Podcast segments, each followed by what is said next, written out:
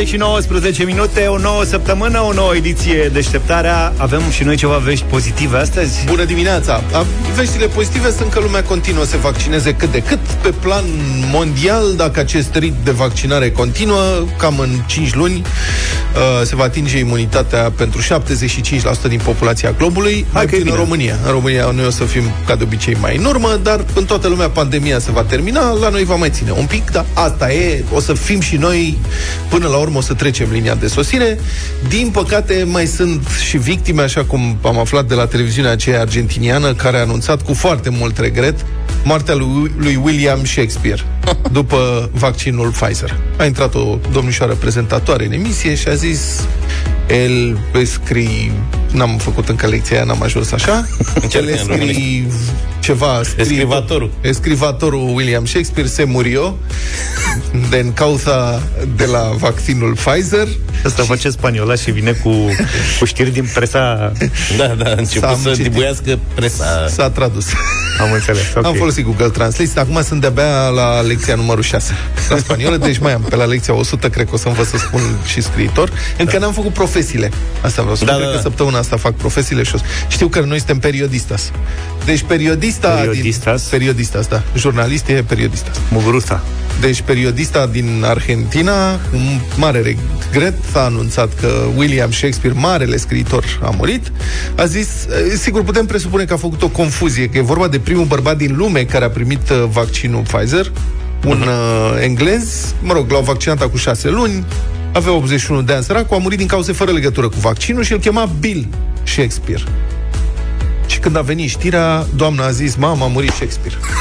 Romeo și Julieta nenorocirea și prezentatoarea a ținut să dea o notă de suferință personală știri respective, că aici este tot chichirezul, că dacă ar fi făcut confuzia, mă rog, s-au mai văzut cazuri, dar ea a adăugat de la ea. A, cred că acolo a simțit ea nevoia. A simțit, da, nevoie. A zis, a zis așa, avem vești care ne-au uimit pe toți, având în vedere măreția acestui om. Ah. A spus Noelia Novilio. E, vorbim despre William Shakespeare și despre moartea sa. Vă vom anunța cum și de ce s-a întâmplat.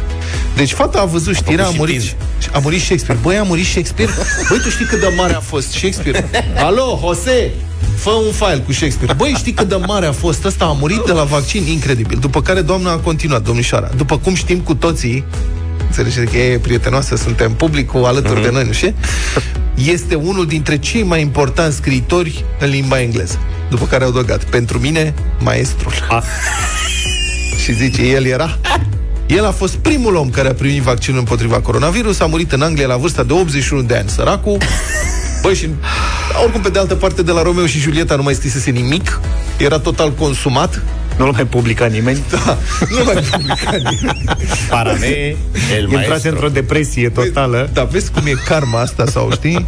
Dumnezeu bunuțul când vrea să te îngroape vorba aia, nu te, te îmbrâncește pe scări și și râde de tine, știi? Adică ai senzația că ești mai important decât ești de fapt prin faptul că te adresezi publicului la o cameră și la un microfon, te umfli în pene Mamă, și atunci când te face de râs, băi, te face de râs să te știe o lume întreagă, în sensul propriu. Adică știrea asta este globală, peste tot. Da, da. Și că a murit uh, unul dintre cei mai importanți scriitori de limba engleză. Ea săracă a vrut să spună, bă, știi ce cultură am eu?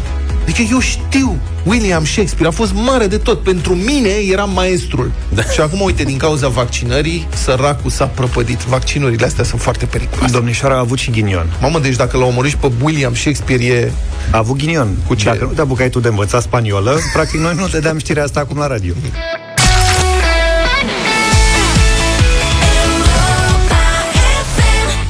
The Boy Does Nothing, Alicia Dixon, 7 și 30 de minute.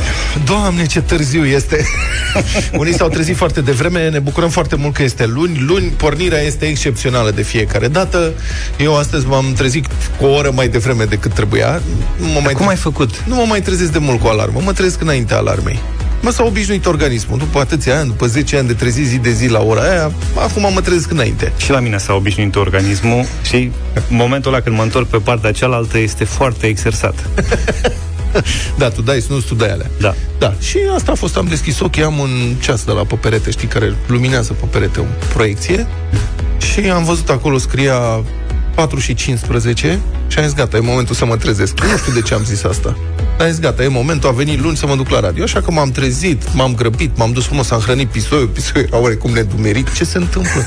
Am bonus azi? Afară, da, avea clipă, clipă făcea, dar avea ochii mai mici, așa când am aprins lumina, era what? După care, mă rog, l-am poftit afară. Am făcut duș și când am ieșit din duș, m-am uitat la ceas, patru jumate. Și zic, s-a stricat ceasul. Cum adică patru jumate? Nu e în regulă, ceva nu e în regulă. Păi și mi-am dat seama, mă trezisem cu o oră mai devreme. Și asta a fost. M-am așezat pe canapea. Ai avut sudoku? FIFA 21 am jucat. Nu cred. Pe, sil- pe silențios. Serios? Ca Te-ai să mă apucat de trezesc. FIFA la ora aia? Ai jucat dimineața Ce FIFA? să fac? M-am gândit că... Pe știi ce se stomacul întâmplă? Da, când vin, eu am remarcat, mai, eu vin mai devreme uneori decât e cazul, că se mai întâmplă. Mai decât să stau acasă, plec. E drumul liber, nu știu. Și când ajung aici, Julie și cu Luca se sperie. De fiecare dată când ajung mai devreme, mai ales Julie face, "Uu", se uită la Ce ce, s-a ceas, ce întâmplat? se întâmplă, ce se întâmplă, s-a stricat ceas. Și atunci decât să-i sperii, mai bine. Julie săracă are niște repere în noi. Da. Și eu sunt unul dintre Eu o reperele sperii ei. primul. Eu vin primul de obicei aici, eu vin la 6 ca să pregătesc știrile din sport. Așa. Și uneori ajung la 6, ea la ora 6 începe să urmărească toate televiziunile, să vadă Deodată. dacă e ceva Da. de ultim moment la știri. Și atunci Și se vă- oprește din scris și e concentrată la televizor. Deci ea se uită la patru canale în același timp și vă mai mirați că se încurcă la știri. Exact. Săraca de Și eu dacă ajung la 6 fără 5, uneori, când ajung mereu la 6 fix, ea e tot așa. Aoleu, și dă repede cu tele, ia telecomenzile alea, 4, ta, ta, ta, ta, ta, ta. Vezi, Și mă, zic, stai, Zaf? stai, că mai e. Zaf nu sperie pe nimeni. Asta zic. Eu, dacă vin mai târziu, sunt cel mai bun din grupul ăsta, practic. Da. Dar Luca, înțeleg că tu te-ai culcat mai devreme aseară. Eu aseară am fost la ziua amicilor de la Obor, adică a lui Hepaticus la mulți ani, Adi, la ora mulți 4 ani? și jumătate. Ce a făcut ziua la patru jumate? A început când s-a închis terasa. Ah, ok. Terasa se închide pe la 3 jumate, 4, uh-huh. nu știu dacă în fiecare zi, dar în duminica, sigur. Și a făcut acolo cu Cu băieți. niște mici, niște slăninuță, niște bere. Și m-am dus la 4 acolo, Mi-a caracatiță românească? caracatița românească, slănină tăiată și se face așa exact ca brațul de caracatiță Așa. pe grătar. Da, e senzație, la gust. Și am mâncat ceva, am băut ceva. A venit și echipa de handbal Dinamo să sărbătorească acolo Au câștigat că cupa? au câștigat Cupa României, îți dai seama, la fix pentru Adi, care e mare suporter dinamovist. Și la șapte am venit acasă regulamentar pentru sumar. Am făcut sumarul uh-huh. pentru astăzi Așa. cu colegii. După care am vrut să mă întorc la petrecere, dar m-am gândit că e totuși prea mult și m-am supărat și m-am culcat. La, La cât opt. Te cul- La 8. La 8 dormeam. Mamă, și m-am trezit la 11, mi-era sete, ca după caracatiță. și am avut un moment de la de panică, mi-era că nu mai pot să adorm la loc. Știi cum e? Am dormit 3 ore. Am reușit să adorm, am trezit la 4 ca tine. Da. Am avut la fel ca tine intenția de a pleca. Dar zic, Păi, de deci acasă, este- ce fac? Lunea asta este totalmente ciudată. Ce fac? Două ore, da. zic, e too much. Dar eu am o problemă cu timpul ăsta, nu mai înțeleg timpul. Știți că eu m-am dus să prezint o carte cu o săptămână înainte și mi-era milă de Da. autor că nu venise nimeni. Da, da, Și da. am intrat la bănuiel când a venit nici el.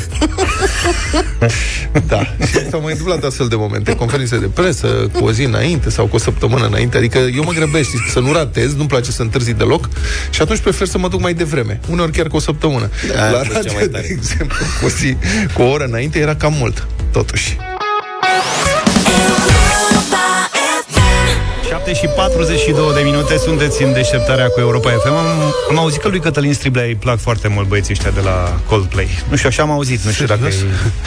Cătălin, adevărat. Cătălin Stiblea este în direct cu noi. Bună, Bună dimineața, Cătălin, am auzit bine? Bună dimineața. Neața. Da, da, da, da, da, da. Asta e chiar piesa pe care am ales-o pentru 21 de ani de Europa FM. Aha, foarte frumos. Um, în, în altă ordine de idei, te-am sunat ca să vorbim despre proiectul nostru editorial Deșteptarea României. În fiecare vineri, de la 1 și un sfert, teme importante care privesc societatea românească de-a lungul întregului an și pentru că începe luna iunie mâine, uh, tema acestei luni este, Cătălin, Copilărie. Iată. Și multe lucruri pe care putem să le vorbim despre copilărie și despre copiii noștri și toate problemele lor uh, sau, care uneori ne scapă sau alteori nu știm să le rezolvăm și o să încercăm să colaborăm aici părinți, experți, uh, oameni care să ne mai spună una alta despre, dacă vreți, bunăstarea copiilor noștri. O să vorbim vineri despre fericire. Ce ziceți? Copiii din România sunt fericiți? 0372, să lăsăm și întrebarea, pentru că, prieteni, da. avem nevoie de uh, contribuția da, da, voastră, da, da. știți foarte bine pentru această emisiune, în care intrați în dialog cu invitații noștri și mesajele voastre sunt înregistrate și devin după aceea teme pe, pe, de dezbatere. Deci 0372 069 599, Cătălin adresează Între... întrebarea. Întrebarea sună în felul următor. Ce-l face pe un copil fericit în România? și voi puteți să ne spuneți punctul vostru de vedere, dacă sunt fericiți, cum credeți că sunt fericiți și care e lucrul acela care pe fiecare dintre ai voștri îl face fericit, zâmbitor și aduce bunăstarea. Uh-huh. Fiecare, fiecare, eu... fiecare dintre cei care va suna va spune, a, păi copilul meu e fericit pentru că are unde să mm, doarmă, e. are jucării, are tot. Uh, să știi că există o statistică, un studiu făcut de uh, o fundație elvețiană în țările din Europa, în 35 de țări din Europa și din lume, și care dă rezultate foarte bune pentru copiii din România. Adică uh, la cel dinainte am fost pe locul întâi și la cel care s-a terminat în 2019 suntem pe locul 2 în privința fericirii și a bunăstării. Și să măsoară acolo niște indicatori. Dar există o sumedenie de alte statistici care arată foarte rău și de aici poate să înceapă discuția noastră. Și hai să vă spun așa, uite, 63% dintre copiii din România afirmă că sunt bătuți acasă de către părinților. E, 63%. Ce ziceți despre asta, prieteni? 63% dintre copii sunt bătuți de părinți în această țară. Credeți că asta îi face fericiți? 38% dintre părinți spun, da, domnule, așa este. Deci sunt și 38% uh, dintre părinți care spun că așa e. 20% dintre părinți apreciază bătaia ca mijloc de educație a copilului. 18% spun că au fost bătuți acasă cu bățul sau nu iau. Dar da, foarte, nu, o secundă, Cătălin. Asta e un sondaj foarte interesant. Știu că am vorbit despre el aici. Vedeți diferența? Adică două treimi dintre copii spun că sunt bătuți, au înțeles asta că sunt bătuți, au ținut minte și au spus asta când au fost întrebați, dar numai jumătate dintre părinți recunosc că își bat copiii sau înțeleg că își bat copiii. Ce ne spune diferența asta despre societatea noastră? Păi ne spune că, cum să zic, unii dintre noi au conștientizat că e un lucru rău și nu e bine să-l spui nici măcar într-un sondaj care este anonim. Sau că, pur și simplu, așa am fost educați de-a lungul timpului și nu este privită bătaia ca un lucru foarte, foarte rău. Da, asta nu are cum să strice fericirea copilului, pentru că acolo unde bate pe mama și cu tata, pe, nu se întâmplă ceva de genul uh, acesta. Um, dar nu e singura statistică pe care o avem uh, despre rău în România, da? Uh, în România, abandonul școlar este la al treilea nivel din Europa, adică al treilea cel mai înalt nivel din Europa. Avem printre cei mai mulți copii care părăsesc, uh, care părăsesc școala fie de vreme, fie uh, undeva în zona liceului și după care se înscriu în cel mai mare șomaj din Europa în rândul uh, tinerilor. Și uh, nu, cum să zic, nu este singur lucru asupra sau despre care trebuie să fim uh, uh, preocupați foarte mulți dintre copii nu reușesc să-și mai ia ultimele, ultimele examene, mhm. respectiv bacalaureatul. Și și ăsta e un motiv de uh, uh, Uh, Îngrijorare? Zic, preocupare? Nefericire, da. da. Pentru noi, da, dar uh, pentru multă lume, uh, nu știu cum aș putea să-l interpretez.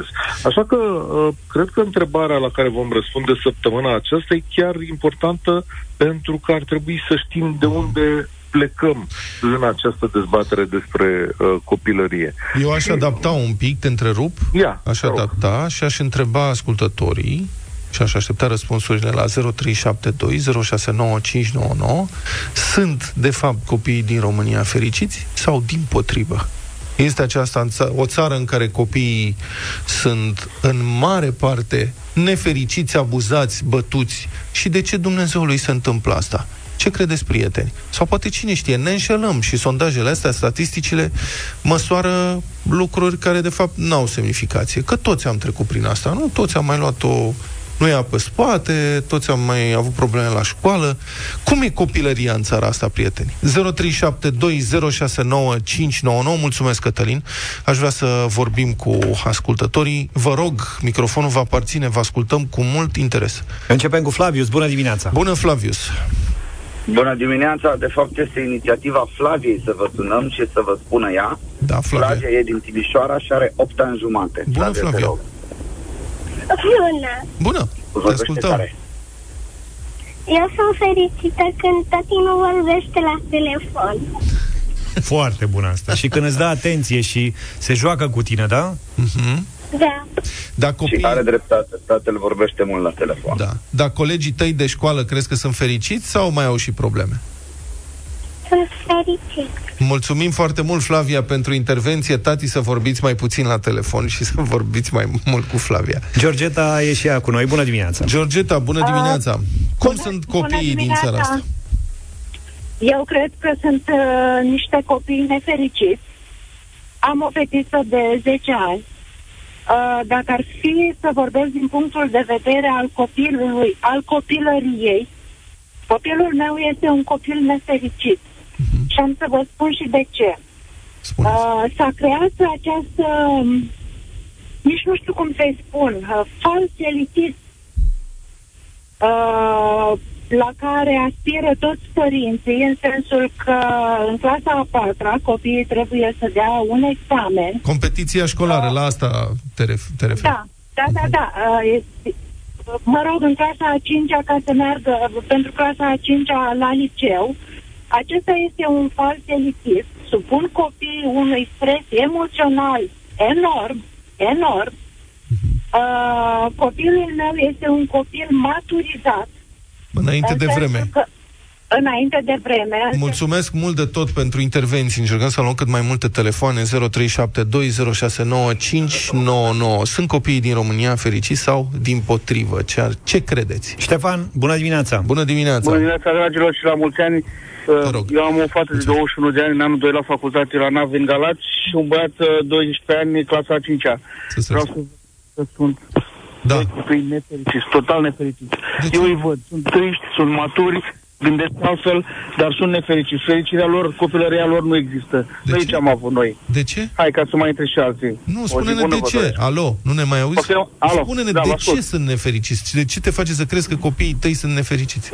Deci îi văd anturajul, uh, nu, nu știu, sunt veșnic nemulțumiți, uh, uh, vor mai mult, dar uh, se, se cunoaște pe ei uh, uh, lipsa fericirii și a copilării inocente. Mulțumesc mult pentru intervenție. E și Gabriela cu noi. Bună dimineața! Bună, Gabriela!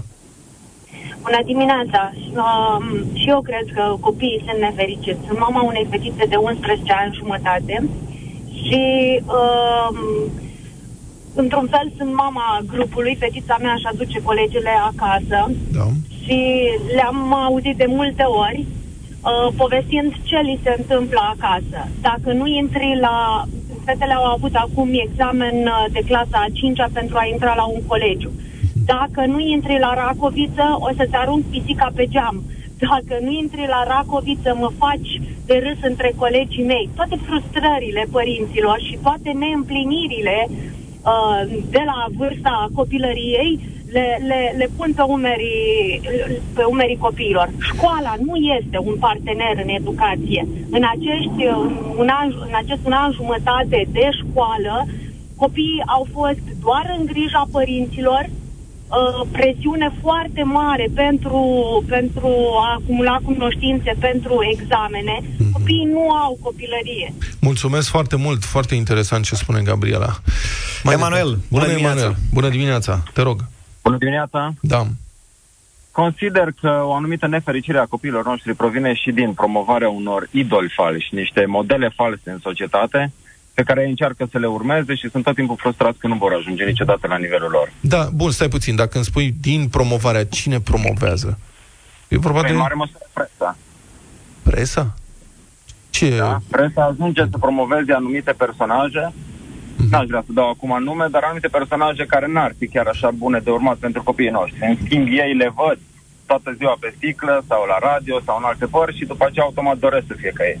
Am înțeles. Acum nu vreau să intru într-o polemică, dar senzația mea este că generațiile tinere urmăresc din ce în ce mai puțin televiziunea, chiar și radio și sunt mai mult pe TikTok. Iar pe TikTok... Au alte canale media, corect. Da, pe TikTok, îmi pare rău, presa nu promovează nimic pe TikTok. Pe TikTok se promovează ei pe ei înșiși. E adevărat că e un fenomen, sunt așa numiți influencer, dar presa are puține lucruri de spus în privința asta. Poate greșesc eu, nu știu ce să zic. Petre Mai e cu departe. noi. Bună Petre, dimineața. bună dimineața, Petre. Bună dimineața Bună. uh, și salutări tuturor. Da. Din, din punctul meu de vedere, cred că dacă discutăm exact cum spunea și antevorbitoarea, na, uh, din punct de vedere al copilăriei, cred că sunt un pic nefericiți pentru că nu mai au copilărie. Și vă spun de ce. Am o fetiță de, în clasa a patra, are probleme 10 la ora 4. Când ajungem acasă, două sau trei pagini la mate, două sau trei pagini la română și s-a cam dus după amiaza. Mhm.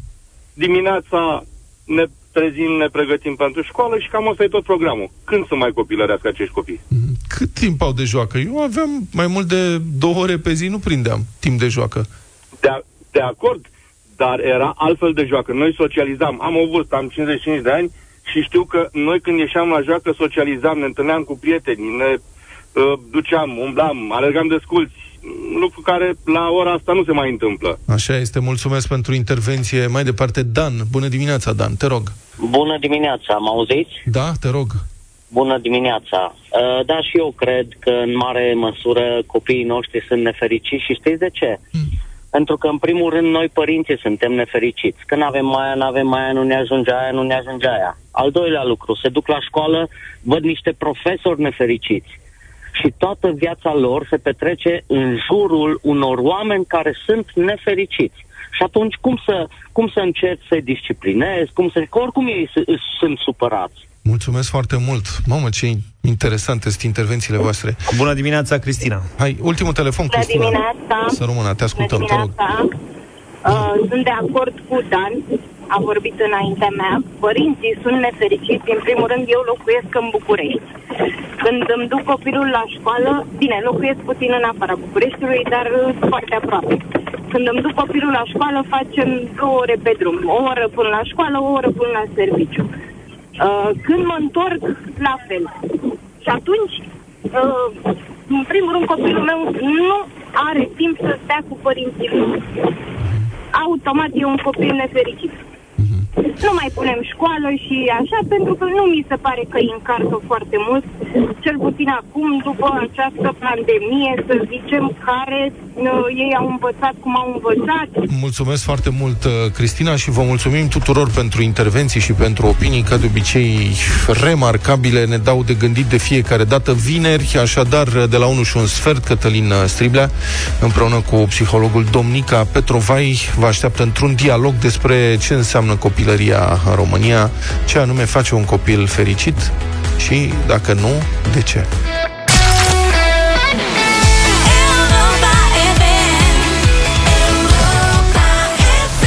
Republica Fantastică România la Europa FM. Se câștigă uriaș în România, se câștigă foarte bine pe alocuri.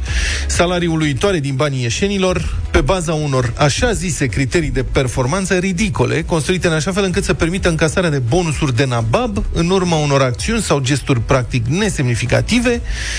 Um, Vă dăm detalii imediat, dar e ca și cum ne-ar dubla nouă salariile aici, Doamne ajută, în uh, studio, dacă spunem bună dimineața, când deschidem microfoanele. Deci indicator de performanță pentru George, uh, Luca și Vlad, se zice bună dimineața? Da.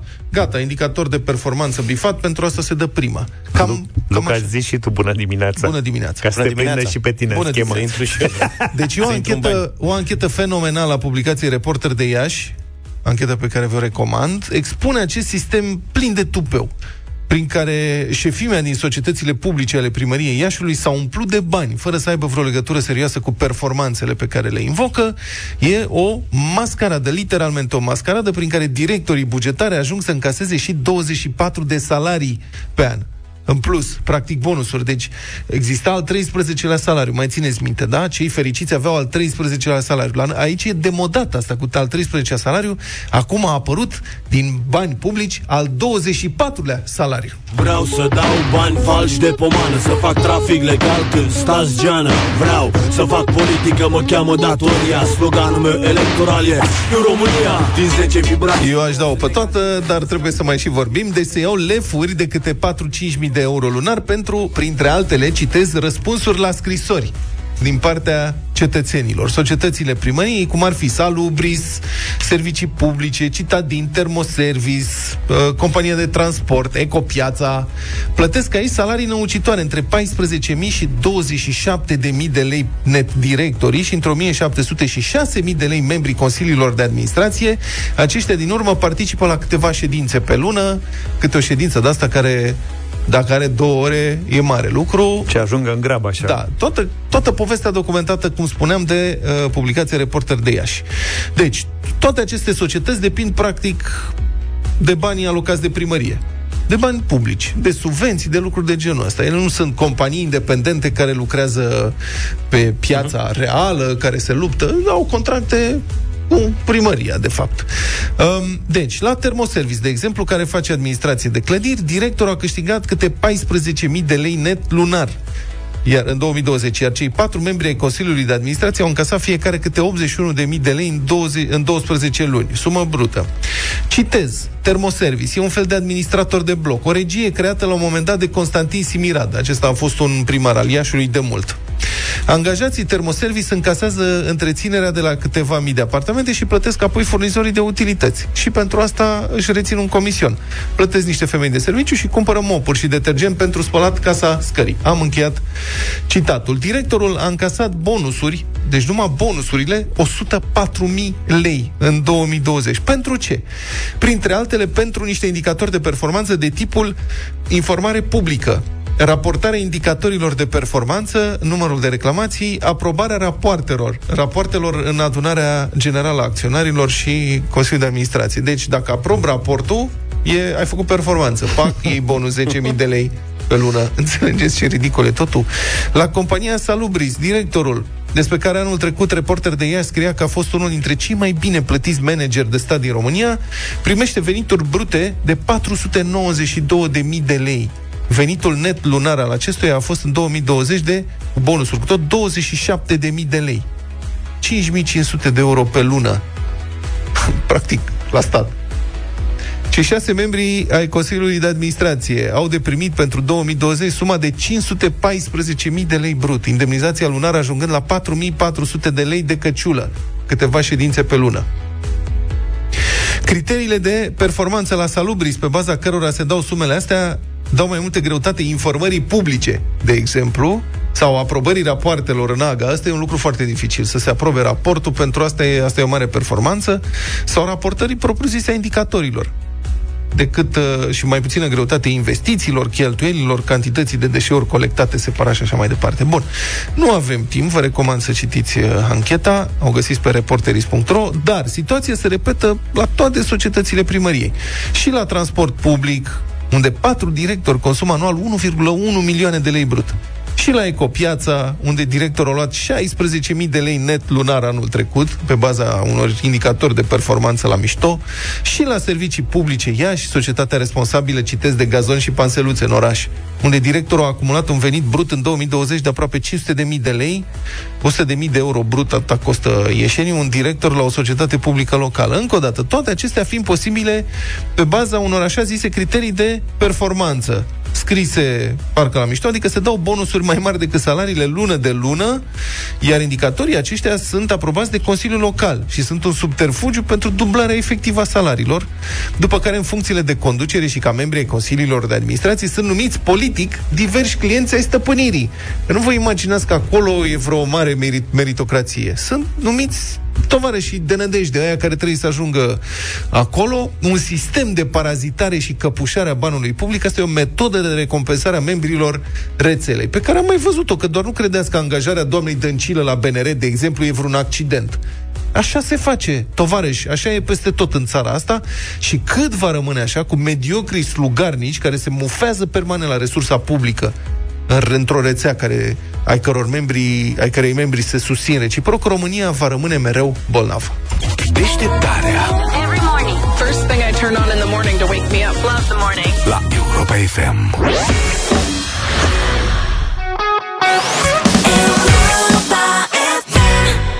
8 și 23 de minute. Mâine e 1 iunie, ziua copilului Așa că ne pregătim și noi de ziua asta specială Diseară de la 9 la altceva Cu Andrada Burdalescu. O nouă seară altfel la Europa FM În care părinții își cântă iubirea pentru copiilor.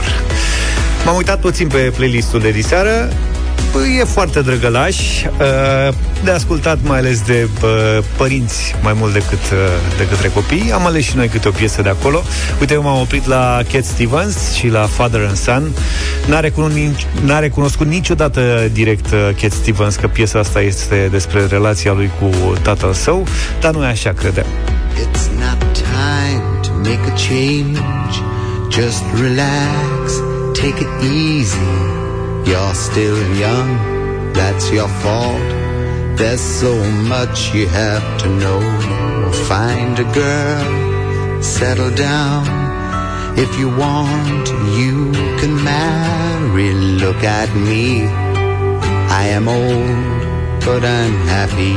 Cat Stevens, Father and Son e propunerea mea 0372069599 Tot despre relația tată-fiu vorbește și cântecul pe care l-am ales eu în dimineața asta, despre cum copilul tânjește după atenția părintelui, pentru că apoi rolurile să se inverseze la bătrânețe. Johnny Cash, Cats in the Cradle. A child arrived just the other day. He came to the world in the usual way, but there were planes to catch and bills to pay. He learned to walk while I was away, and he was talking for I knew it. And as he grew, he'd say, I'm gonna be like you, Dad. You know I'm gonna be like you.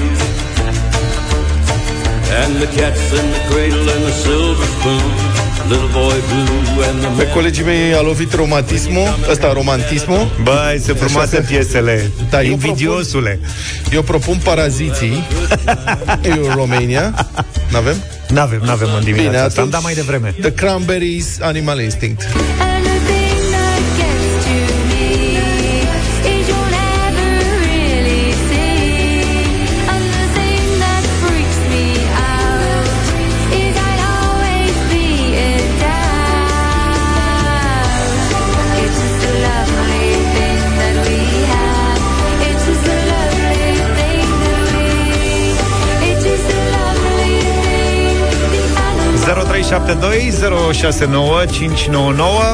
Ce ascultăm astăzi? Ce ascultăm astăzi? Păi avem așa, avem Cat Stevens, avem Johnny Cash, avem Cranberries, avem de unde alege, Cristina nu. Cătălin, bună dimineața! Salutare! Salut, Cătălin! Bună dimineața! Să trăiești! Pentru toți uh, tații de băieți, George, number one. Number one, bine, mergem cu Cat Stevens, primul Pisică vot. Ștefan. Tinu, bună dimineața! Tinule, Alo! Da, da, da, sunt aici cu Johnny Cash. Bună Johnny dimineața. Cash, mamaie. tataie. Uh, Veronica e și ea cu noi, bună, Bună, dimineața! Bună! Eu sunt mamaie cu Johnny Cash. Cu Johnny, Johnny Cash. Cash. Bine, ia stai. Pac. Johnny Cash, Cats in the Cradle. Ma. Și Liviu e cu noi, bună dimineața! Salut, Liviu. Bună dimineața, splendid Cat Stevens, minunat, Ai văzut? Ai Am și- ales bine, măcar azi, nu? extraordinar, extraordinar. Mulțumesc, Liviu, pentru Cu vot. Dolores nu votează nimeni de Cătălin, bună dimineața! Salut, Cătălin! Bună dimineața, flăcăi! Să Votez cu Johnny Cash. Nu, ca A, să nu vezi. Ce cred. luptă A câștigat. acerbă câștigată de Johnny Cash. Johnny Cash nu este în playlistul de diseară, așa că bine că l-ați bătat. N-am vrut să profit de Ionica Bangheață. argumentul ăsta când v-am prezentat piesa, dar l ascultăm dimineața și diseară ascultați Cat și Stevens. Cat Stevens și Cranberries.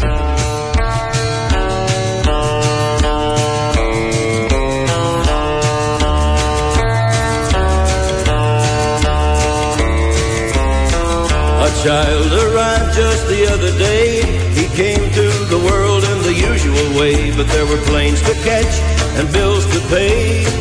He learned to walk while I was away, and he was talking before I knew it. And as he grew, he'd say, I'm gonna be like you, Dad. You know I'm gonna be like you. And the cat's in the cradle and the silver spoon, little boy blue and the man in the moon. When you're coming home, Dad, I don't know when, we'll get together then. You know we'll have a good time then.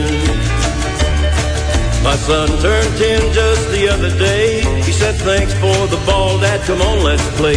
Can you teach me to throw? I said, not today. I got a lot to do. He said, that's okay. And he walked away, but his smile never did. It said, I'm gonna be like him, yeah. You know I'm gonna be like him. And the cat's in the cradle and the silver spoon, little boy blue and the man in the moon. When you're coming home, Dad, I don't know when. We'll get together then. You know we'll have a good time then. He came from college just the other day. So much like a man, I just had to say, Son, I'm proud of you. Can you sit for a while?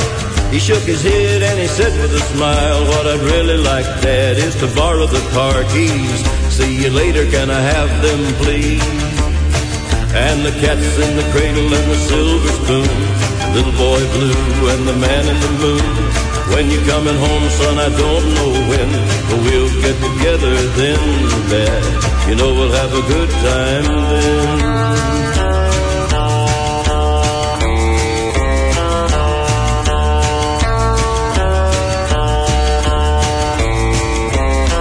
Now I've retired, my son moved. I called him up just the other day. I said, I'd like to see you if you don't mind. He said, I'd love to, Dad, if I could find the time. My new job's a hassle and the kids got the flu. But it's nice talking to you, Dad. It's sure nice talking to you. As I hung up the phone, it occurred to me he'd grown up just like me. My boy was just like me. And the cat's in the cradle and the silver spoon. Little boy blue and the man in the moon. When you're coming home, son, I don't know when. But we'll get together then, Dad. You're gonna have a good time then. Johnny Cash, tataie. Bravo. Acordați-le mult timp copiilor că, uite, formă să vă pară rău. Corect, ai dreptate, 8 și 30 de minute.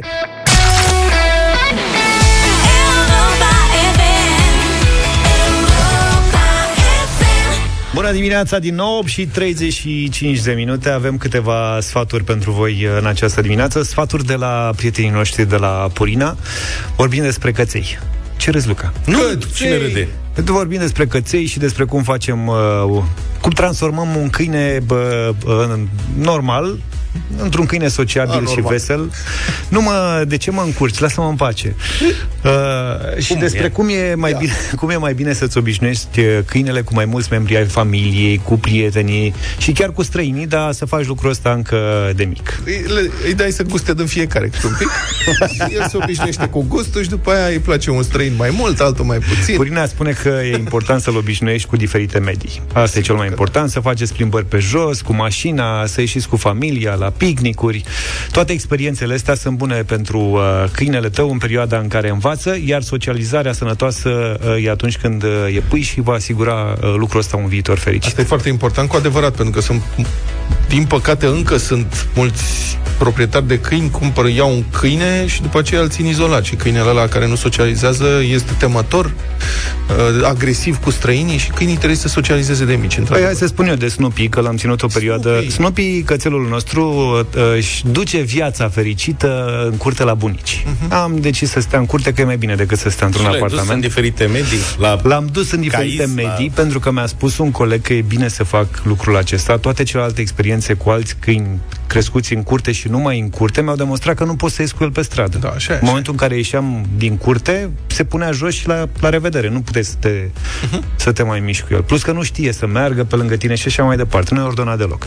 Și Dar l-am important- scos pe grasul nostru de Snoopy, l-am scos uh, de data asta și s-a obișnuit. E important și dacă mai ai alte animale. în casă. Sau păi să știi că el socializează cumva și cu alte animale în curte cu porumbeii de obicei. porumbeii socializează? Da, e foarte prieten cu, prietenos cu porumbeii, la fel cum e prietenos și cu uh, pisicile din curte și așa mai departe. Da, pe luați boboc de rață. Ăla se ține, bobocul de rață se ține după Așa e. ce prinde. Acum, dar în cazul lui, cățel. Dacă vede la început, adică Și o dacă, să fie drăguț. atunci când iese din nou, vede... Nu, mă, dacă Pe ți cine? iei un boboc de rață acum de la piață Da. Și stă cu tine o zi, se ține numai după... Nu vrei să ții un boboc de rață? Am să avut umble când după eram tine? mic. Mi-ar plăcea să văd asta, să vin la radio și bobocul să stea lângă tine. Acum revenim, Vlad are dreptate. E bine pentru cățelul tău să-i faci cunoștință și cu alți căței. Sigur, nu le dai drumul V-ați Da, și întâlnit, când le îi dai dai drumul, drumul să hai, spui, împrieteniți-vă. e bine să ții situația sub control, dar să vă, să-i faci cunoștință cu alți uh, căței. De asemenea, e bine să-i prezinți uh, câinelui și uh, pisicile. Adică e bine să fie Câinele- și pisici în viața Deci lui. câine, ți-o prezint pe pisică. Pisică, el este câinele. Mie mi-a plăcut, apropo de sfaturile astea, uh, prietenii de la Purina ne-au zis așa, dacă prezinți câinele unei pisici, e bine să lași ușa camerei întredeschisă, ca să-i lași pisicii loc să fugă în caz de nevoie. Sau A, câinele. deci, Da, mă, că e nevoie de timp de răbdare ca să poți să îi faci să se împrietenească. Una peste alta sunt numeroase cazurile în care câinele și pisica s-au împrietenit și trăiesc împreună fericiți Da. în aceeași casă. Sigur, Până la urmă. sunt și astfel de cazuri. Sunt și astfel de cazuri. Oferă puiului tău de câine un start optim în viață și câștigă premii pentru el cu Purina Proplan la Europa FM. Ăsta e un alt anunț important. Până pe 25 iunie, de luni până vineri, pe pagina de Facebook Radio Europa FM, poți câștiga premii de la Purina dacă răspunzi la întrebările noastre zilnice. Așa îți și testezi cunoștințele, te și lauzi cu câinele tău și în plus poți câștiga premiul pus la bătaie la Europa FM. Avem un papi kit. Deci aici e mâncărică? Aici e mâncărică. Puteți Eu vedea în transmisiunea live de pe pagina de Facebook. Papi Kitul uh, ce poate uh, fi câștigat în fiecare zi pe pagina de Facebook Radio Europa FM conține uh, un ProPlan OptiStart Medium Papi de 800 de grame. care arată bombă. Adică Deci, deci, ambalajul cel puțin Luca, arată tu- de tu n-ai- device electronic, nu de mâncare. Luca e Tu n-ai pentru animale- căței. Tu n-ai animale în casă? Nu. Deci vreau să spun că sunt unele conserve, nu știu asta de câini, că n-am mai avut câine de mult și, mă rog, când avem o câine nu-i dădeam conservă că nu existau. Dar pentru pisică, pentru pisoiul poche, ăla are niște conserve, frate, când le deschizi, miros a tocăniță, îți plouă în gură, serios, este ceva. Nu știu, ambalajul, repet, e fabulos. Ție-ți dăm ambalajul, Luca, să te joci cu el. Vreau o cutie de asta. Avem un ghid de îngrijire a puilor de câine, Poate întâmpla. un pliculeț de un gram de Fortiflora, e supliment uh, probiotic pentru câini și o broșură ce conține informații despre Fortiflora. De asemenea, avem și o husă, arată de asemenea foarte bine, o vedeți pe Facebook, o husă de protecție pentru bancheta mașinii. Mhm. Asta e Cei important. care bă, își plimbă cățelul și cu mașina știu cât de important e să ai o astfel de husă. Proprietarii de Golden Retriever, atunci când afară a plouat și sunt bălți și noroi, și nu numai. apreciază o husă bună, rezistentă și indestructibilă pentru bancheta din spate a mașinii. În fiecare zi pe pagina noastră de Facebook dăm premii, așa că nu mai aștepta, intră, testează cunoștințele și oferă puiului tău de câine un start optim în viață cu Purina, Proplan și Europa FM.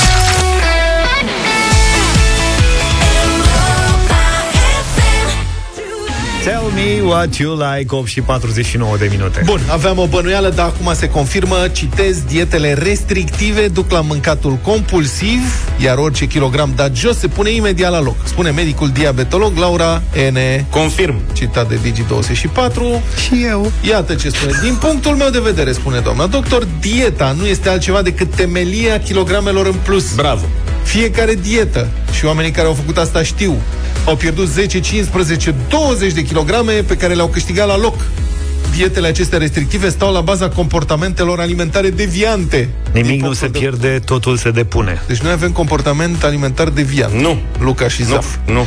Ce Eu n-am vorbești? slăbit chiar. O iei razna dacă slăbești, cum zice doamna, 10, 15, 20. Îți aduc aminte că am făcut concursul Marea Slăbire sau cum Da, îi zicea, Marea Marea Cântăreală. Cântărire. Și el a slăbit cel mai puțin. Și Așa toate- este. Nu Eu a slăbit, știam. cel mai, a slăbit cel mai mult Nu e rău adevărat. pe unitate de timp. El în două săptămâni a dat jos toate chilele alea, dar era pe locul 2. Mi-a Aia- amenințat supremația la slăbit. Da. Vreau să vă anunț că eu am depășit uh, 98 de kilograme. Nu spun cu cât. Dar tu ai fost peste 100 la un moment dat, nu? Am Ce fost greu. peste 100 în tinerețe. Ce greutate e asta? Am depășit 98 de Am kilograme. depășit 98 de kilograme. Mă îndrept rapid spre 100, deci am hotărât să pun frână și am început să-mi număr caloriile de ieri dimineață. Astăzi am numărat caloriile din nou. Știți cum fac eu, așa slăbesc, zic că mai mult de 1800 de calorii n-am voie zilnic. Da. Și dacă vreau să mănânc mai mult, trebuie să fac sport, chestii, nu știu ce, ca să cresc, da? Adică dacă mănânc 2400 de calorii, trebuie să fac sport măcar 600 de calorii ca să scad. Da. Și ca să vedeți ce repede se duc, 1800 de vedeți cum e calorii. viața. În dimineața asta, la ora 5 și 5 minute, că v-am spus că m-am trezit cu o oră mai devreme decât trebuia, da. m-am dus și am mâncat și eu un mic dejun. Ăsta care nu ține prea mult, iaurt cremos de băut 5% și 100 de grame, 67 de calorii. Da. Și am pus și cereale. Cereale Origina granola 100, 100 de grame, 513 calorii. Mamă. Te nenoroci, dar de ce f- ai făcut asta? De ce mi-am numărat caloriile? Nu cred că avea Nu, tu nevoie, numărele, da. avea nevoie de fibră. Cum? Păi Dar cum fibre. să-ți bați joc de calorii pe cereale? Adică asta e tâmpenia. Da, cereale, mă, care- fibre, Cartofi chestii prăjiți, spre- fripturi, omlete. Mai e nevoie- Lucruri bune. Tu, tu știi cât e o mânuță de aia de cartofi Păi cu prăjiți? atât mai mult. Am mâncat jumătate de kil Ah. sâmbătă de cartofi prăjiți de ăștia noi cu iaurt făcut din cu mușdei făcut din Cartofi chefir, prăjiți, iaurt. smântână și mărar. Măcar rămâi cu amintire Și plăcută. cărnați. De porc și vită semi-afumați și două puse acolo, știi? Și două beri. Adică, adică Asta e. acolo cred că au fost 3000 de calorii. Și e frustrant că te-a pus și numeri și te chinui să slăbești. Uite, eu, de exemplu, m-am hotărât la un moment dat să slăbesc. Acum, recent mă refer. Da, deci ca să închei asta, mi-au mai rămas 1200 de calorii pe ziua de azi. Te rog. Și nu mergem la coaste la prânz? Da, am descoperit un loc de coaste. Andrei Crivăț, prietenul nostru, a postat, a făcut greșeală să posteze undeva poză cu coaste. Da, și eu al- am făcut greșeala să o găsesc. Da. Eu am drum în partea aia orașului azi. De asta zic, că e o oportunitate unică. Da, aveți coaste de 500 de calorii, vă rog frumos, dacă vreți să le mirosiți. Ideea e că pentru cei care au situația noastră, Așa. oameni cu arderi proaste, Incomplet. e foarte frustrant procesul. Eu, de exemplu, când am fost bolnav, Bolnăvior. Da. am ajuns, adică eu la 1 aprilie, a, 1 aprilie m-am vindecat. Suntem la 1 iunie. Au trecut două luni de atunci. Când m-am vindecat, aveam 87 de kg. Da. At- at- Atunci ai avut și arderi de la febră. Atunci da. Până la 89 a fost o chestiune de zile. Dar hai să zici că alea 2 kg erau strict uh, da. din slăbiciunea organismului, da? Săracul. Deci aveam 89 la 1 aprilie și am zis, zic, mama, am reușit să mă duc din nou sub 90. Nu voi mai trece niciodată Niciodată. bariera celor 90 de kilograme. A urmat gafa plecării în vacanța din Egipt, știam, fiind all inclusiv, că va fi rău. Și m-am întors cu 92. Oh, eh, mm, E, cât de hai, mult? două, trei. Ce-o fi? Că acum imediat mă apuc de eliptică de alea și pierd totul, mă întorc la 89, că e păcat să ratez momentul. Și iată, am reușit să stau pe la 92 jumate. Un Asta timp. a fost singura realizare. Cu regim, în continuare, odată... Adică o zi regim, două nu, că uh-huh. se întâmplă mereu lucruri. Și acum a apărut berea, au dispărut restricțiile, vedeți? Se întâmplă da. lucruri. Și după weekendul ăsta, azi dimineață, știi câte kilograme aveam? Nu. După ce am mâncat și eu aseară, ce am mâncat și eu? Niște caracatiță de aia și niște mici și șase beri Cât și... aveai? 96. 95. 95, uite, vezi, am Nu, fost... dar zici că sunt uh, ghiveci și torninel, adică nu Băi, e la mine, real. Știi la cât mine, de repede... la mine e o altă situație ciudată. Am reușit performanța să ajung la 108 la un moment dat. 108? Da. Închide, închide. Și am, am zis la un, am zis la un, am zis, at- în momentul ăla am zis gata, trebuie să fac ceva și să am, încerc, am încercat să slăbesc, nu mai mâncam Dacă, stai una puțin, alta. Dacă Zaf a ajuns la 108, ce noi nu putem? Eu am ajuns odată în viața mea la 100. Băi, Lăsați. și am ajuns la 104. Sub, o pat, sub 104 n-am reușit să mai scad, indiferent de ce mănânc. Deci Da. mă, vestea bună e că pot să mănânc orice, că rămân la 104. Da, exact. Uite, am Te-ai găsit- stabilizat aici. Există Exact. și secret. Ți-ai găsit rostul. Doamna doctor mai spune așa, important e să nu ne așezăm la masă flămânzi seara. Asta e. Deci, practic, trebuie să mâncăm bine toată ziua, astfel încât Da, asta e seara un să nu principiu de bază. Așa Corect. facem toți. Eu începem, practic, de dimineață. Seara când se consideră? Acum se și întunecă mai târziu. Pe la 6. Pe la 6. Dar vezi că e vara acum, se stă la șpriț până Asta târziu, se bea bere, se... Și ce faci? Stai și Important Jelești? e să nu fii flămând la ora 10 seara, să nu mai fii flămând. Deci până la 8, dacă reușești să-ți potonești foamea, încă nu e seară, cred. Problema e că a început și marea migrație către mare Mhm. și plajă și nu prea putem să ne dăm tricou jos dacă ajungem la mare. E, nu putem. Ce are, mă? Mă gândesc. Noi arătăm Mă rog. bine, suntem... Ia uite. Da, sunteți. Treabă. avem, uh, avem în continuare bă, un sejur de 5 zile la Olimp, o cameră dublă în regim de demi-pensiune la un complex hotelier de 4 stele, cu posibilitatea să vă alegeți uh, perioada. Puteți să faceți lucrul acesta doar dacă veți câștiga concursul nostru la Europa FM. Noi vă spunem acum o parolă, voi o luați, intrați pe site, pe europafm.ro, puneți acolo, vă înscriți la concurs, ascultați radioul, iar Radu Constantinescu după amiază pe drum cu prioritate, dacă rostește numele vostru la radio, practic e ca și câștigat sejurul ăsta. Parola de astăzi este limonadă. Limonadă? În cazul nostru fără zahăr, în cazul celor Ce-ai care își permit Limonadă? cu zahăr sau cu miere de albine. Nu Dai știu. Șpriț când ai. Nu avem șpriț. Limonadă este parola zilei. Vă urăm mult succes la concursul nostru.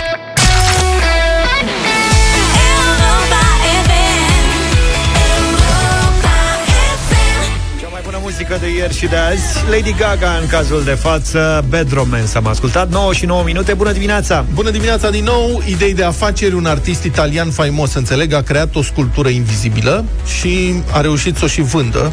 E una dintre cele mai recente sculpturi invizibile. Um, 15.000 de euro. Ieftin. Pe ea. Da. Eu am o grămadă dintre astea, dar nu văd niciuna. Le țin pe toate în colecție. Unde le ții? Piesa se numește Eu sunt. Io sono, în italiană. Io sono. Zice știrea, mulțumesc Mediafax, Io sono în italiană, a fost vândută la casa de licitații Art Right. Deci o statuie invizibilă. Ăsta da, ăla cu tablou cu banana lipită cu scoși de perete nu era tot italian? Nu mai știu ce Parcă nație. așa țin minte. Da. Mi se pare ca o înclinație către... Foarte creativi. Arta Foarte asta, creativi. 15.000 de euro sculptură invizibilă mi se pare un preț bun. Da. De încasat. Da. Aș fi încercat chiar mai mult. Eu cred că asta îi dă încredere să facă și alte lucrări mai ample. Da. Apa, cum e? Apa, fraierul, apa... Apa, aerul și fraierul Da, nu or să apa. dispară niciodată. Așa. În ciuda particularității sale, adică a faptului că ea este invizibilă și nu există, Mhm. dacă înțelegeți ce vreau să spun, ea v- se vinde cu um, recomandări, știi, cu cum vine pliantul ăla, cum să o Review-uri. folosești. Nu, cum să o folosești, instrucțiuni de folosire. Deci trebuie să vă asigurați, zice la caietel, că această statuie invizibilă are suficient spațiu de jur împrejur. Ca să nu o dărmați Să Prin nu o urmare, stricați da, dacă o puneți în casă, trebuie să fie într-o cameră specială care să nu aibă obstacole. Dar vine cu soclu, oare? Cred că da. Măcar atât se le dă Măcar atât. tatălăilor cu Da. soclu. da. Z- De asemenea, se spune că sistemele de iluminat sau de climatizare nu sunt aproape, nu sunt necesare. Oricum nu, adică nu se strică. Nu trebuie temperatură constantă și nici lumină specială. Practic, din punctul ăsta de vedere, face economii. Exact. Nu cheltuiești mare lucru și nu este prima dată acest artist, îl cheamă Salvatore Garau. A mai făcut, mai are niște sculpturi de astea, mai expusese în prima sa expoziție imaterială, se numește Buddha în contemplare. Buddha Buddha, adică nu să nu ne înțelegem greșit. Practic este Buddha Buddha, zeul. maestru. Maestru, nu non-zeul. Da. Mă rog. Deci, așa. Așa. Expo- a, f- asta, asta a expus-o ultima dată în plața de la Scala di Milano. În februarie a fost expusă. N-a fost văzută de foarte mulți oameni, înțeleg. A Asta fost vreau un să real întreb succes. Dacă ea, ea e într-o colecție privată acum, nu? Da, 15.000 de euro și toate lucrările acestea apar într-un catalog de pe site-ul ArtRight. Adică sculptura invizibilă este și ea fotografiată. La ce pagină? Nu știu în sensul în care nu e nimic acolo, dar este o pagină rezervată. Băi, serios. Da. Asta de ce nu ne vin și noi ideile astea? Băi, nu știu, pentru Trebuie că să sunt- fii artist Noi mai suntem întâi. total proști. Asta este Înțeleg. situația. Noi putem să facem, de exemplu, o emisiune care nu se aude. Și să fim plătiți pentru asta. Asta, Asta e. Aici e Dar chichirezul. Artă nu putem să facem. Cum să facem L-am noi? găsit pe ăla cu banana. Tot da. italian. Maurizio Cateano, 120.000 de coco. 120. Da, lipit, uh, da. Pe acolo era ceva. Și după aia am mâncat-o, mă rog. S-a și consumat uh, opera respectivă. Da, iată ce zice acest uh, domn. A primit unele critici pentru vânzările sale de sculpturi. E normal acum, nu toată Sunt lumea... Da, sunt și mulți care nu înțeleg arta. Uh-huh. Și el spune, citez, rezultatul bun al licitației mărturisește un fapt irefutabil. Golul nu este altceva decât un spațiu plin de energie. Și chiar dacă îl golim și nu mai rămâne nimic, nimic nu are vreo greutate conform principiului incertitudinii lui Heisenberg.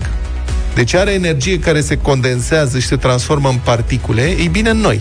Dacă decid să expun o sculptură imaterială într-o anumită cameră, acea cameră va concentra o anumită cantitate și densitate de gânduri la un anumit punct și va crea o sculptură care va lua diferite forme chiar din titlul meu, a spus artistul. Bă, deci te face din vorbe. Asta e frumos, știi? Așa e orice scrocherie, partea da. verbală e... Te-a făcut din vorbe, scoate 15.000 de euro, ia-o toată. Transport asigurați, maestre. Nu vreți să facem și noi o cură de slăbire în baza operei respective? Micii care nu se văd. Nu. Dacă ai să consumi doar mici care nu se văd, eu, eu prefer... garantez că slăbești. Da, nu, eu prefer arta culinară foarte materială. Naivă. Poate. Naivă, da. Naivă și consistentă.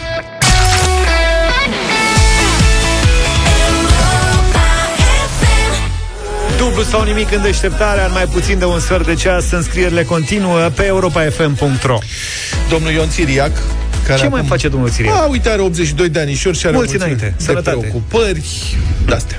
Dânsul cere ca, insistent, vehement, ca vaccinul împotriva COVID-19 să devină obligatoriu. Și am zis că este un moment care ne permite o anumită discuție. Uh-huh. Într-un interviu pentru Gazeta Sporturilor, domnul Țiriac zice, eu, adică dânsul, nu eu, el. Eu, zice, aș da o lege prin care i-aș obliga pe toți să facă vaccinul. Cum ar fi fost Ion Țiriac dacă ar fi fost el dictator? Mă gândesc. S-ar fi trezit dimineața, ar fi dat legi prin care se întâmple lucruri sau să nu se întâmple lucruri. Bun, deci domnul Țiriac zice asta. Foarte simplu. Dacă refuzi dumitale să-ți faci vaccinul... Eu îl iubesc că vorbește cu dumitale. Da, dumitale, Place da. mult. Și dumneata și dumitale. Dacă refuzi dumitale, dar nu știu dacă zice dumitale corect, e dacă refuzi dumneata. Nu știu N-ai dacă treabă. dumitale. Dacă refuzi dumitale să-ți faci vaccinul, nu e doar treaba ta, e și treaba mea, că îmi dai mie pandemia. Deci domnul Țiriac nu vrea să ia pandemia. Nu vreau. El vrea să ia numai ce ia el și la prețuri bune, nu așa ia pandemie de la oricine. Dacă ai lepră, zice domnul Țiriac, nu te lasă nimeni să umbli pe stradă. Asta mai e nevul mediu, acum nu mai știu care mai e situația cu lepra, dar știu că sunt o grămadă de lepre în jurul nostru, deci asta că nu-ți dă voie să umbli pe stradă, mă îndoiesc. E exact ca și cum ai avea o armă ascunsă cu care omori pe cineva, zice domnul Siriac, ceea ce în sine nu e chiar așa departe de adevăr dacă faci conștient asta, adică dacă ești infectat și ieși pe stradă și... Și strănuți pe lume? Strănuți pe lume, da, este o armă, în mod evident. După care dânsul continuă. E o chemare și o datorie a fiecărui cetățean să se vaccineze, cum ar veni, în special că e gratis. Declarat asta era, domnul mă. Țiriac. Și aici m-am oprit, asta ne-a atras atenția. Băi, deci nu ne dați nouă o pandemie, mergeți și vaccinați-vă, mai ales că este gratis. Mă înțelegeți? Deci domnul Țiriac, care este recunoscut, că are 10 arici în fiecare buzunar, el asta spune, bă, dacă e gratis, e jignitor să nu iei. Cum Da. adică? Dar vezi, Și- cum, vezi cum domnul Țiriac dă lucruri gratis când nu le dă de la el? Da. Observi, adică ar Da. fi obligat prin lege Da. ca toată lumea să fie vaccinată, că e gratis. Dacă e gratis. De la Mergeți stat. și luați, e gratis. Cum să nu luați dacă e gratis? Și cred că domnul Țiriac, dacă uh, că s-a vaccinat, dânsul a avut COVID, s-a vaccinat imediat după aia, când a devenit disponibil, a zis, mamă, dacă e gratis, mă duc să iau și eu ce contează, că am COVID, nu contează, dar sunt convins că n-a făcut Johnson în Johnson. Că la, la, la gratis primești doar o doză. în timp ce la toate celelalte iei câte două. și suntem cam bancul respectiv cu domnul care voia să cumpere pălării și când a aflat că sunt gratis, a vrut două. O fi Așa dat e. cu AstraZeneca, e și perioada mai mare, știi? Adică te întinzi mai mult. Cred că Da. acolo a mers. Uite ce zice domnul. Ar, ar, trebui, ar fi trebuit, spune domnul Țiriac, să se facă un pașaport european dacă tot fac teste la fiecare săptămână ca să plec într-un loc sau să plec în altul, zice domnul Țiriac, că eu trebuie să voiajez. Pe asta e. Îmi place cum spune, eu trebuie să voiajez. Îți dai seama câți bani de pe PCR-uri? Că de Păi, asta, la nenorocit. Mult. Auzi, dar și piloții sunt uh, testați atât de El e des? Pilot. Pe asta zic. El e pilot, asta spun. Deci, practic, e, e, așa e cu avioanele e ca la mașini. Dacă lași mașina mult timp în parcare, să strică, să Corect. așa e și cu avionul. Trebuie să-l zbori din când în când și domnul Țiriac, ați văzut, face economii, nu-și permite pilot care are 5 avioane și piloții au salarii mari și ca atare pilotează dânsul să mai facă o economie. Sunt curios dacă puneți GPL-ul la avioanele alea, să nu costă mai mult pe benzină.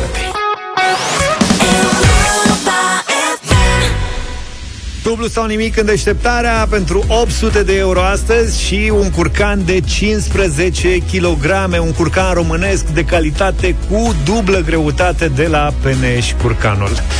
Împreună premiul cel mare, așadar 800 de euro și un curcan. Să-i spunem uh, bună dimineața, astăzi Cristinei din Slatina. Bună dimineața! Cristina, Opa. ne auzi? Vă aud? Asta Dumneavoastră este. mă auziți? Important este să te auzim și noi bine și cred că stai într-o zonă unde semnalul îți face ceva probleme. Așa că, nu știu, poate te apropii de o fereastră. Poate. Unde ești? La serviciu, acasă? La serviciu, acum mă auziți? Da, te auzim Da, mai Cristina, bine. ești cu colegi? Uh, am doi colegi în birou, desigur. Extraordinar. E foarte bine. Te bazezi pe ei sau doar așa la...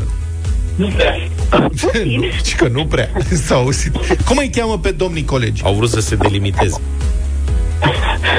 Aș putea să nu spun cum îi cheamă? Da, ai putea să nu spui. Deci domnii fără nume sunt timizi. Ano- anonimii din Desigur. Slatina.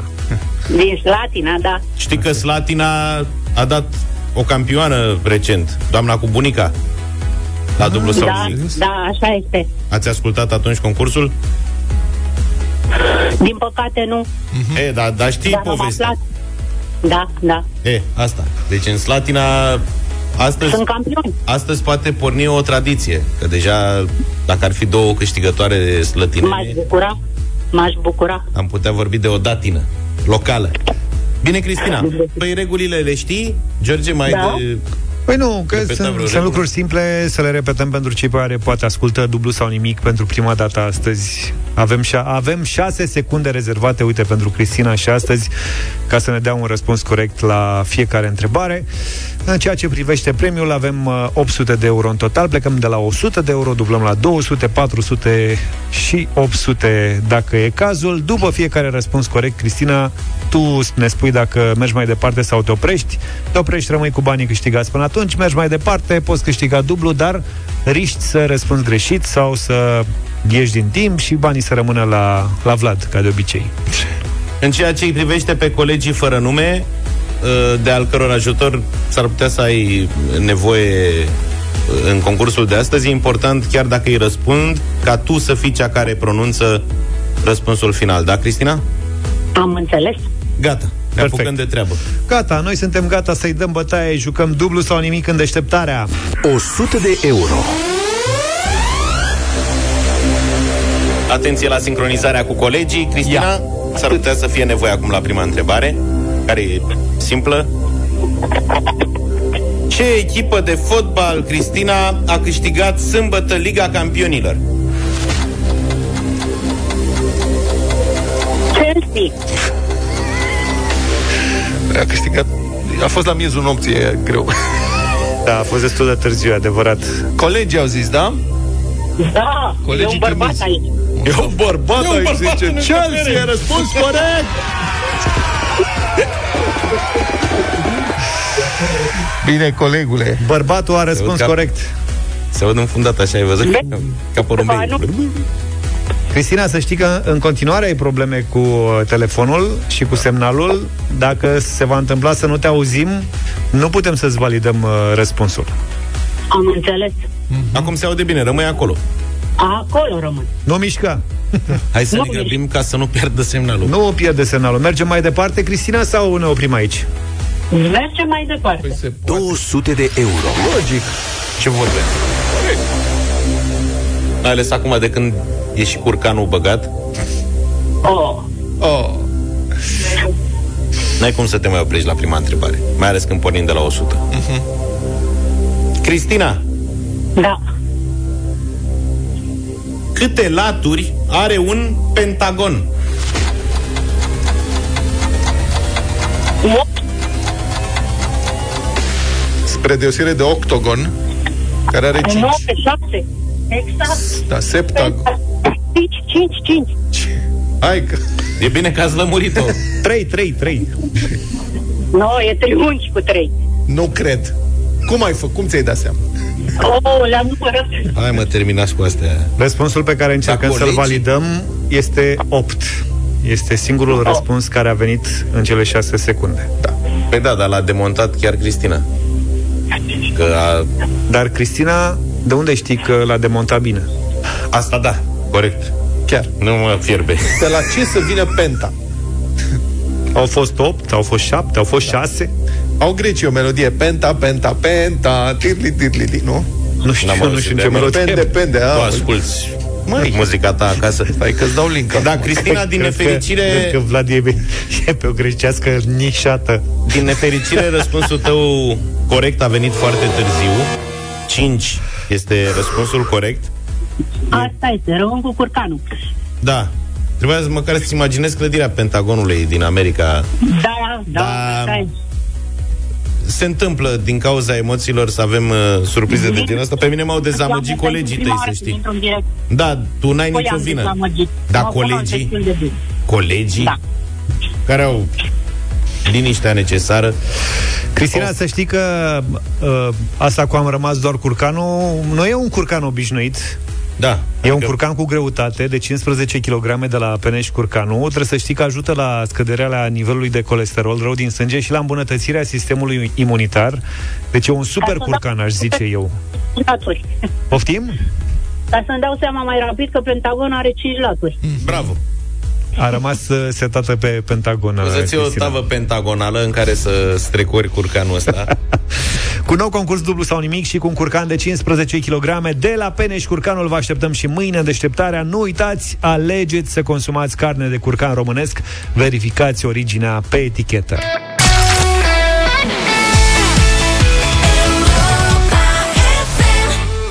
...9 și 49 de minute. Din păcate, din păcate N-am dat niciun ban în această dimineață La dublu sau nimic.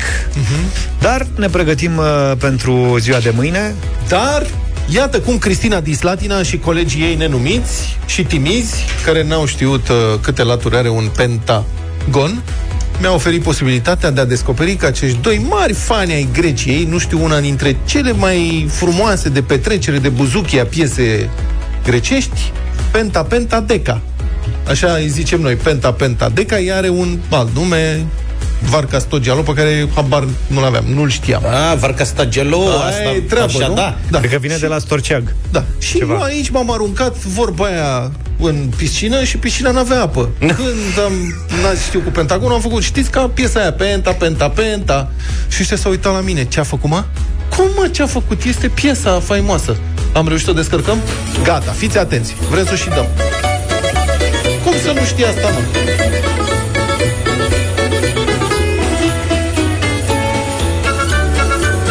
Penta, Dacă știți penta, piesa, dați-ne un semn pe WhatsApp Penta, penta, deca, adică 5, 5, 10. Deca, deca, sept. Clon. Πέντε, πέντε, δέκα, δέκα, δέκα, ανεβαίνω τα σκαλιά.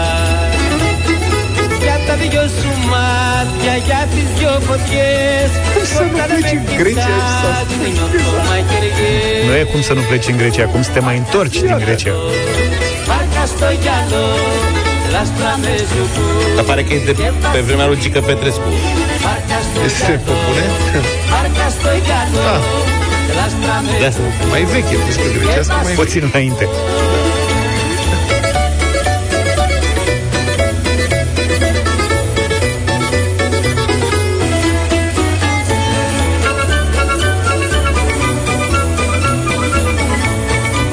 ceva cu marinari, cu nu știu pescuială, cu treburi, cu gavros. Πέντε, Καλαμαράκι. δέκα, δέκα, δέκα, θα σου δίνω τα φιλιά. Țipura, un uzo, o Όταν rețină. σε μετήσω και όταν θα σε πιω, θα σε να νουρίσω μυϊκό σκοπό. cei care nu știu piesa vin cu alte propuneri Cred, că ne stârnim iarăși, iarăși Din păcate cam târziu astăzi Că suntem în final de emisiune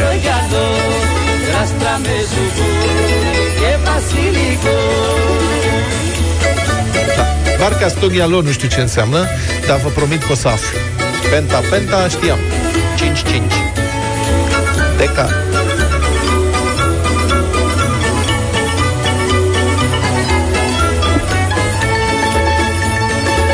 fete, fete, teca, teca, Întreabă cineva dacă interprete Gigel Frone Gigel Frone Nu știi pe Gigel, Gigel Frone? Nu. E cazul să intri pe YouTube. Gigel Frone Intră pe YouTube. Unul de la e frică. România au talent sau nu? Da.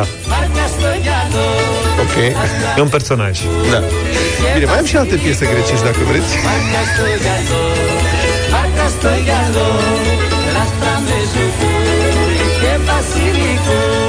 Mulțumim, Vlad, pentru uh, două minute și jumătate de Grecia în această dimineață.